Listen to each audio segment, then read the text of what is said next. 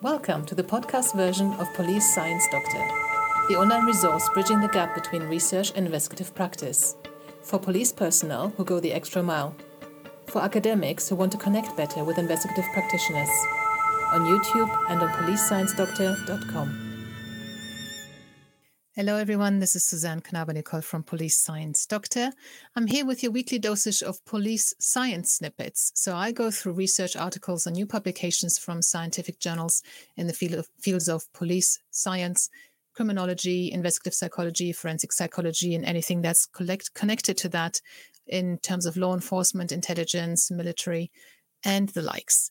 So, because you're a very busy practitioner, you don't have time to go through all these articles. I have a look through them, and the ones that I think might be of relevance to you and are quite applicable and tangible, I then select to present to you every Tuesday. And if you're on the free Police Science Doctor email list, you're also getting them into your inbox with the links to the original research.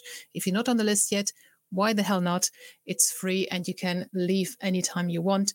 Just go to police, just Google police science, go to the police science doctor website and input your details into the form that pops up or that's at the bottom of every page.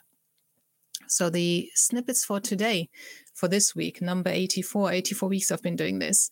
The first one is about a specific app that has been developed for domestic abuse victims. So it's called My Plan app. Um, so the uh, the My Plan app is a tailored safety planning app, and that can actually re- reduce reproductive coercion and suicide risk in college women who experience partner violence. So, this was um, some research done particularly about the effects of using that app. It also creates the um, increases the percentage of helpful safety behaviors that have been tried by the victims, and that reduces overall reduced overall abuse scores in the research. So the link to the research is there if you're on the um, if you've got this in your inbox. Also, if you're on the on the email list, um, at the Police Science Doctor email list, you can download all the previous um, 83 police science snippets as PDFs. So you have a library of 84 times three um, snippets now that you can look back on and research and see which ones are relevant to your area of work. The second snippet for this week is video footage and camera perspective bias. Now, rather than being reliably objective, video footage of an ambiguous police encounter can actually have differing effects depending on which angle you're seeing. So, if the encounter focuses on the citizen, so if I'm the police officer, I've got body worn video here, and obviously my footage would record the citizen. Now, that can actually lead to that citizen being seen as being seen more negatively than if the footage showed both the citizen and the police officer, or if they show the police officer. So I thought that was quite interesting. That was not something that I had considered before. So just because you're watching video evidence, it's not necessarily going to be bias free. It depends on the angle at which it has been recorded. Doesn't mean it shouldn't be used as evidence. It just means that you should be aware that it may have differing effects on the viewer.